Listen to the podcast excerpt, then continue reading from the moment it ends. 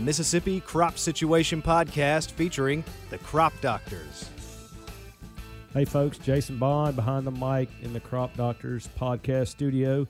Tom's here, and I have given up on intros for Tom, so I'm just going with Tom is here. Good Welcome, morning. Tom. I'm here. It's good to see you. We talked about that just a minute ago. I just feel like a bump in a log. It's fine. well, it's not that. I just, Well, I know. I get it. I mean, it's either Tom is here or bald pathologists. In the house. Sure. Yeah, no, I'm not going to stay in the house. No, I know it. No, no chance. I shouldn't either. This is not a 1980s soft rock station. it's podcast. It's it's not. I've been confused all along. All right, we also have Erick's here. Erick, how you doing, man? I'm doing well, Jason. How are you? So this is Erick's big time of year. All this corn is boogieing. So he was in the Delta looking at some stuff. We had some other things going on here at the station. So uh, Erick is in the studio with us today. So we re- really appreciate that, taking time out of his schedule to visit with us. Well, it's good to see Erick this time of the year because definitely this this is, as Jason put it, his time of the year as corn starts to really progress fast and furiously. As as Jason said the other day, we were texting back and forth. He just said whoosh. I'm like, yeah, stuff shoots up really fast once you start putting fertilizer under it, Yeah. really fast, and then it gets hot. How is the crop, just in general? The corn crop in general, I'd say, is off to a lot better start than what we typically have. We had some nice planting windows early in March, of course, and then certain times during the growing season where we were able to actually plant our intended acres. I can't remember the last time that we've actually been able to plant our intended acreage with the corn crop relative to rainfall that typically prohibits or restricts planting opportunities during the springtime. So that was a a blessing, certainly. You know, things have been relatively smooth. Obviously, they've been a little bit cooler than normal this spring, which for corn, that's fine. May not tassel quite as early as what it would have been if we would have had warmer conditions, but, um, you know, by and large, everything has been pretty smooth so far. in general, driving across the landscape, the crop looks looks pretty good to me. So, Erick had a specific thing that he wanted to come on this morning and talk about, and we're going to get to that. But before we do, Erick, I got a question for you. Which sport do you think is the most boring to watch? Now be careful. You're in Mississippi, but you're not from Mississippi, so use use caution. That's certainly a loaded question. I'm a big fan of baseball, but that sport, you know, certainly there's some folks that will say that it's more boring than others, I guess. So I don't know where you're going with this question. Oh, I'm not but- going anywhere. I just and it's baseball season now, so I'm wondering what the score of the ball game is for that matter. So uh, it certainly is not the most boring sport to I me. mean, you can throw golf out there. That's fine. Okay, well I'm not a golfer, so I'll say golf is the most boring sport. Hockey would be a solid choice, also. Yeah, Stop right there. I'm just saying, dude. Hockey is only boring to Southerners because they don't understand hockey. I'm not going to disagree with you. And there are some very confusing events. The whole icing issue is phenomenally convoluted and difficult to understand. Oh, you already lost me. So And back to that baseball thing, Erick. just messing with you, Tom. I figured as much. College baseball versus Major League Baseball. I mean, really no contest there. Much more a spectator sport on the college level than the absolutely. than the major league level. So we busted Tom a couple weeks ago. Tom spouted out something about Big Ten football. I don't even know who was in here with us when you did that. We had to shut that down pretty quick. I don't remember. I don't either. But I remember you talking about Indiana football. Well, which wasn't much of a football program to begin with. When I was there since then, even though the gentleman who coaches that team has my name. I remember when they hired him.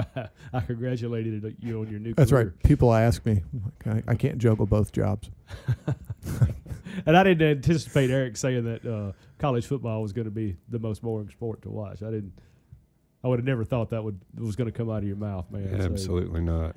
Erick, why don't you introduce the topic that you wanted to talk about today and some of the things that y'all are working on in those projects? The topic is cover crops that we wanted to talk about, and obviously it's it's a you know at the foremost, uh, yes, of of hot topics, I guess, in the agricultural world. My interest in that is obviously with corn. Corn is where I have my primary responsibilities, and uh, I have a new graduate student that has jumped head first, I guess, into this t- cover crop area, and we're trying to incorporate cover crops into corn production systems and make sure that we maintain the yield potential that we have or improve things and at least know how to address the challenges and dynamics uh, that cover crops could change when we impart that into a corn production system. Knowing, I guess, the challenges that we have with corn production, we've already talked about the challenges that we typically have with wet conditions during the springtime, either planting the crop, getting established, getting a good, solid, uniform stand are already extremely challenging with corn. And corn is very sensitive to all those issues. It's responsive to early planting, so we like to plant it early, but it's one of the more sensitive crops to any type of stand issues because it does not have the physiological capability to change its fruit load through tillering or multiple fruit per plant that a lot of our other row crops have. So some of the issues that, that might come into play with cover crops is obviously complications associated with planting, either the physical, mechanical planting of the crop because of the residue or, or potentially even planting into green cover crop could be complications. And then also what kind of growth related issues or even pest related issues may result from changing your dynamics, you might say, of our highly refined stale seedbed systems, which we typically employ just so we have an opportunity to plant during the four days over a 40 to 5 day period when the, the environmental conditions allow us to plant corn in the spring. Tell the listeners some of the specific treatments that y'all are looking at in these in the project that you're working on. Well, first of all, obviously we're looking at different crop species. And, and one of the things we're doing, I guess, is is talk to the forage folks, familiarize ourselves with these crops. We want to do a couple different things, I guess, with cover crops. We want to stabilize the soil for one thing, prevent bed erosion and other things that we like to try to maintain over the course of the wintertime in our high rainfall environment. So we're looking for cover crops to do that as well as improve the soil fertility and the soil dynamics. So that's likely going to be at least two different types of totally separate species that, that accomplish those goals. We know that the cereal grains, with their fibrous root systems and their more vigorous fall growth of foliage and so forth above ground, will do a much better job of protecting from soil erosion. So that's probably or definitely one of the components we want to have in our in our research as well as a legume crop which will fix nitrogen and perhaps be beneficial to the crop during the growing season and, and sort of counteract some of the negative complications associated with that grass crop in the mixture as well. Which species have y'all chosen to evaluate in your stuff? Well, we've got a couple different studies, and they both have different different objectives in those studies. But we're looking at uh, cereal rye, which is the number one most common cereal crop that you'll see in, in research as well as recommended by NRCS for cover crop use. We're also lo- looking at black oats, which is another alternative. Now, we're doing some side stuff on the side, looking at, at other cereal grains as well, including wheat and regular oats. So, just so we're familiarize ourselves with those things and make sure that we make valid choices. And on the legume side, you know, that's where I really leaned on the forage folks for their expertise. I know just in my non professional career, I guess, that uh, there's a lot of differences in legumes, how they grow, what their suitability is for different environments. In our environment, obviously, high soil moisture um, during the wintertime and, and being able to tolerate wet conditions we perceive to be a, a major issue. And some of the legumes are, are well suited for relatively dry conditions. We, we knew that they were likely going to fail for a lot of Mississippi acres. So we picked legume species that are well suited to wet soils, wet conditions, obviously heavy soils, soils that have limited drainage, and so forth. So the primary legume species that we settled on was Berseem clover. And again, it's, it's one of the species that's highly recommended recommended for Mississippi by the NRCS folks as well. But we're looking at other legume species just to make sure that we make solid choices there in terms of adapted species that will thrive in our environment. Well, I was going to say, Jason, you, you've done a little bit of cover crop work yourself, but I know that from previous conversations and, and just being on this experiment station, there are even some difficult practices that occur in the fall that may delay cover crop planting. Could you talk about some of those, Erick? I mean, how do those species, how are they adapted to our production practice systems to where you can plant those in the fall after you harvest a crop? Is there any potential tillage work you need to do prior to that, or can you just go straight in after, say, you had corn in example 2020, you plant a cover crop for the fall, moving into 2021? What might slow down that particular practice? Well, obviously, everybody's system's going to be there's going to be some diversity there. In talking to folks that have done cover crop research in the past and in forage folks in general, planting date is a big determining factor on, on establishment of those cover crops and how successful they are in achieving those goals, both in terms of protecting the soil over the winter. Late planting is obviously a, a, the biggest issue there.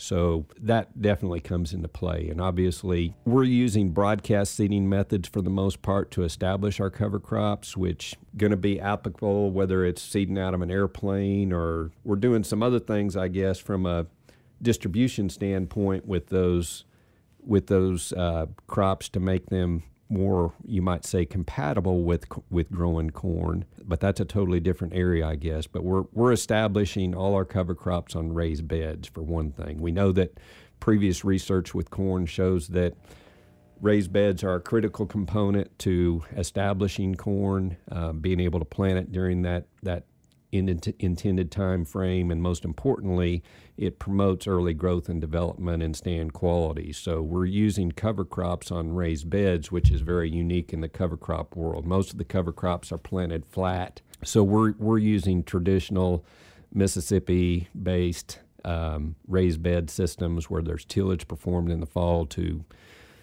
establish those raised beds and immediately establishing the cover crops as early as we can this year they were established in early October for the most part. You mentioned the planting date being critical for establishing these species. Is it planting date or is it conditions at the time of planting? So like temperature and obviously soil moisture. Yeah. All the, all that comes into play obviously. The main thing is you want to get the cover crops established in time for them to probably the most limiting factor in the fall regarding the planting date is having enough development of those cover crops so that they actually perform that soil stabilization, which is going to be limiting during the fall. You know, establishing those cereal grains particularly and, and getting, frankly, getting that clover up and established so it gets some growth as well. Contrast a cover crop of a cereal grain with like a wheat cash crop re- related to that. So we know we can plant wheat too early. You know, it'll have too much biomass or growth before the it shuts down. You know, for the winter time. So kind of speak to that and the different, I guess, goals. Yeah, obviously in the fall with cover crops, you're trying to establish and promote forage growth during the fall. Establish as, as that root system, particularly so it's extensive and it's stabilizing the soil as well as getting some nice foliage growth to provide some surface protection of the soil as well. So we can plant cover crops, you know, basically as soon as the soil temperatures cool down enough so that it will allow the establishment of those crops. Some of the, some of the crops, particularly the clovers, don't establish well under warm soil conditions that we're going to have in August and throughout much of the month of September, possibly. So uh, the soil temperatures need to cool off a little bit and then have sufficient moisture to establish them as well. And like I said, we're broadcast seeding, so trying to get those established after you perform your fall tillage, get your raised beds up, but then have some rainfall to incorporate them and establish them are, are basically what determines your fall stand and your success.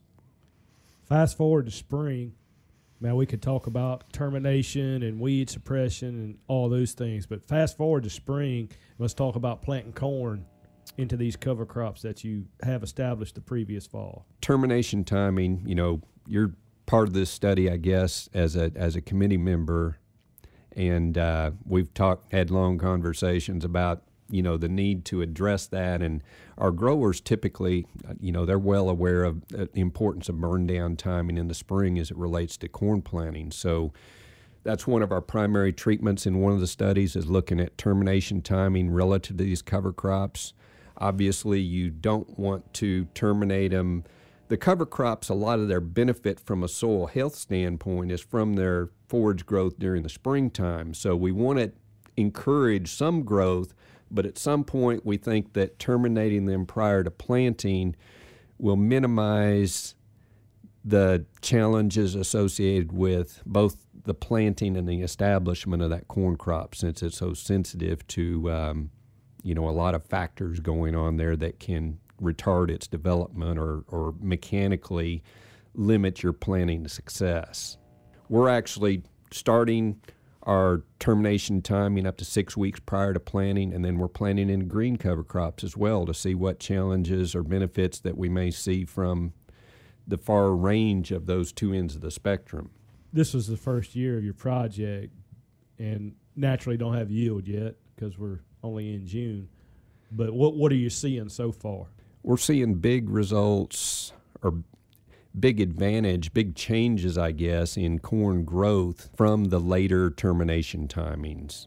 Where we planted into corn green, our corn growth is retarded, particularly where we have straight cereal rye. The cereal species is providing more biomass, more shading of the soil, and, and this gets the whole dynamics of what is causing the corn to be stunted during the springtime. A lot of folks concentrate on the nitrogen component, but and we knew that going into this. So we applied nitrogen so that these challenging treatments wouldn't would have the best opportunity to be successful. And uh, we're still seeing some significant stunning of the crops where they're terminated. The cover crops are terminated relatively late relative to corn planting. So we think a lot of that that challenge is resulting from the light dynamics, basically. You're shading the soil, providing a lot more biomass there that's intercepting and reflecting more light, so the soils are staying cooler. And remember, temperatures are the number one factor that is impacting and regulating corn growth, particularly during the seedling stages. It's the number one factor regulating corn growth during the entire season. That's why we use the growing degree days concept but it really comes into play during those challenging planting time periods where we have cool conditions during March and April, and this year was cooler than normal. So I think the cool temperatures, the wetter soils, just the pure shading of light that was taken away from the opportunity those seedlings to basically do their thing. We, we saw significant differences, I guess, when those plants in those heavy residue plots came up where they, they couldn't get the light like the other like the other plots could. So they were little spindly plants that were a lot more elongated than normal trying to find that light and that was that was definitely a limitation in that system. Tom, I had an opportunity earlier in the week. I had obligation in Starkville, so Erick took me out and showed me these plots, and so it was really interesting. And so I know like a thimbleful of soil fertility, and I'm somewhere well south of that on corn physiology. And that's why I call Erick all the time this time of year. But it was interesting. It looked a lot like the stuff that we've done over the years with terminating ryegrass. And, you know, the numbers that I've spit out over the years is you want that ryegrass dead three to four weeks before you plant corn, not treated, you want it dead and which is a big ask a lot of times depending on our when we can get in and start planting corn. You know this year when we had corn going in the first of march in some place or the first week of march you back that clock up and you know you get into some pretty gnarly weather a lot of times in january. But the just the dramatic difference in the corn growth and development uh, and again don't know the yield yet but just watching it seeing it grow in the even the four weeks versus the two weeks versus the zero week termination, you know, prior to planting in Erick's plots, it just really hit home to me that what we did in ryegrass, and you know, we were just basically killing ryegrass and then planting corn into it, and took some heights and took some yields. So we weren't doing any kind of developmental stuff, but it really looked the same. But we know there's allelopathy with ryegrass, so we know as the ryegrass residue breaks down, it's exuding some some type of chemical that retards growth of neighboring plants, particularly grass crops. And that stuff is difficult to talk about and near impossible to really research. So we just kind of set that, you know, on the side burner, acknowledge it's there, but not really do anything with it. But I've always talked about the competition for light for space and and those types of things. And and I really see Erick's stuff validating a lot of things that we did with ryegrass. Well, and you could have some very similar things going on then with the cereal rye because you're talking about something that has a, a fibrous root system. So planting into that, if it's still alive, or you didn't kill it within that particular window where you're adding competition, but you may also have additional allelopathy there. So I think the listeners, and this being such a hot topic, there's not been a tremendous amount of research in the southern United States to address most of those particular topics. And then you add in an additional layer when you talk about the direction that most farming systems and practices are moving at this point. Now, most things are based on speed and precision. How is that cover crop system going to influence speed and precision planning when you're talking about corn? And I see a grin on Erick's face. It's certainly going to be a, a challenge, and I haven't even mentioned, I guess, you know, the the data that we've collected regarding plant populations and the effects on stand. We're also got that data, and obviously, anywhere where we had higher levels of biomass, which was our later termination treatments, or we can talk about the other study where we use strip tillage, I guess, to alleviate that cover crop in the row. Those treatments all enhanced your stand success. You know, obviously, we, we expect to have 95 to 100% stand success with corn.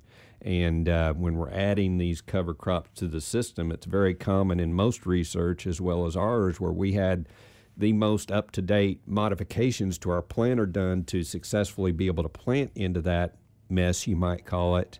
Um, we're still losing 10, 20% stand in some of those treatments. So we've got that all documented and obviously going to be comparing those results at the end of the year and, and obviously collecting yield results too. But we're, we're trying to concentrate on what is the outcome beyond yield. What, what are the factors that are actually uh, going to be serious challenges towards the implementation of this important topic going forward?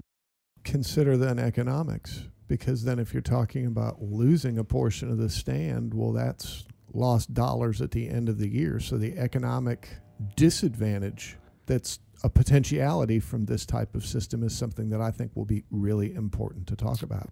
And looking at, frankly, you know, a lot of the cover crop research, you know, we knew going in that it's very common to have lower yields when you incorporate cover crops, particularly in the corn systems, which are so sensitive to, to stand issues and, and other complications because they're the first crop planted in the spring. And with cover crops, you want to maintain them as long as possible in the spring in order to gain the advantages associated with those cover crops. So they're button heads there basically. And what we want to try to find out is is what practices do we need to employ to to minimize that butting heads and try to maximize profitability of our of our cash crop. Take a minute and contrast the species, the cover crop species, Erick. So your corn early growth and development in a cereal rye plot versus a Berseem clover plot. The clover plots had much less competition, you might say, than the than the straight cereal rye. We've got several different treatments. We've got a no cover control, which I hesitate to say no cover because you know that in Mississippi production systems we've got plenty of winter weeds out there. We got we didn't retard those winter weeds, so that's our our control treatment.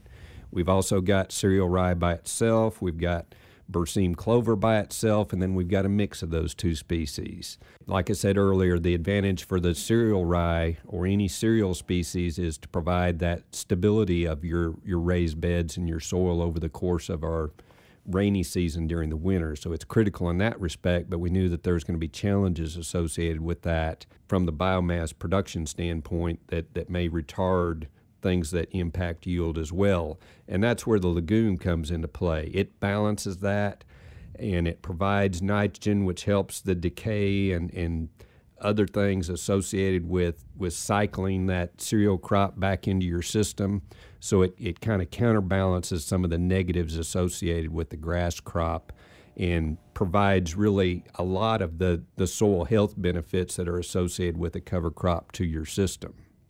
And that was another interesting thing for me. I, and I suspected it, but looking at your plots the other day, again, kind of validated that in the case of the legume cover crop and the corn, you know, broadleaf and a grass crop, there was much less effect with the corn in the clover cover crop compared with when the uh, developing corn was competing with the, the grass c- cover crop in the case of the cereal rye. Yeah, absolutely. And then if I remember correctly, I think the corn in the plot that was a combination of the clover and the rye probably looked more similar to the corn in a rye only plot versus a clover only plot. Yeah, and that that's where the whole balance with the termination timing come into play. You know, looking at those plots, it was very evident of of all our treatments in a couple different studies that termination timing was by far the most important factor that was affecting the outcome. Certainly, the species come into play there.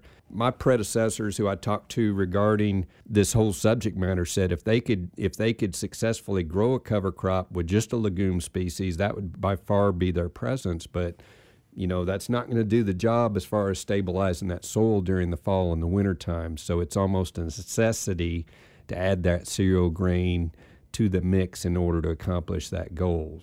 Erick, it's clear that this type of work is really important for those of us in the university system because we do provide unbiased data to the agricultural community. Could you really speak to that effort when it comes to this particular research project? Yeah, I mean, I'll just reiterate that that's our utmost goal. We know it's a hot topic. Um, we know that there's some challenges when you change a crop system system dynamic. We knew that that was going to be a big challenge with corn because it's the first crop that's planted in the spring. It's extremely sensitive to already challenging environment. We're, we're totally changing the dynamics and adding a big wild card into that situation. What I can or what I want to emphasize is that this is totally unbiased, no preconceived notions. We're doing everything in our power to make this system work, and we're going to provide information and, and develop research materials that will be hopefully very important to uh, solve this and, and provide good guidance going forward on how to successfully incorporate beneficial practice like practices like this into our corn production systems. And at this point, since it's a grad student project, you're talking about the first year, so it's pretty much just preliminary data. Yeah, absolutely. For the first season. Well, as always, we really appreciate our regular listeners. You know, keep up the comments, keep up the the social media retweets, um, the telephone calls. If you need us from a one on one standpoint, I mean, we're always here. Track us down. We're usually pretty easy to, to track down via cell phone, text, direct message on Twitter. I mean, I, I pretty much address those most evenings, most weekends from, from folks. So please keep that coming. We definitely appreciate having Erick in the studio with us. Thanks, Erick. Thank you.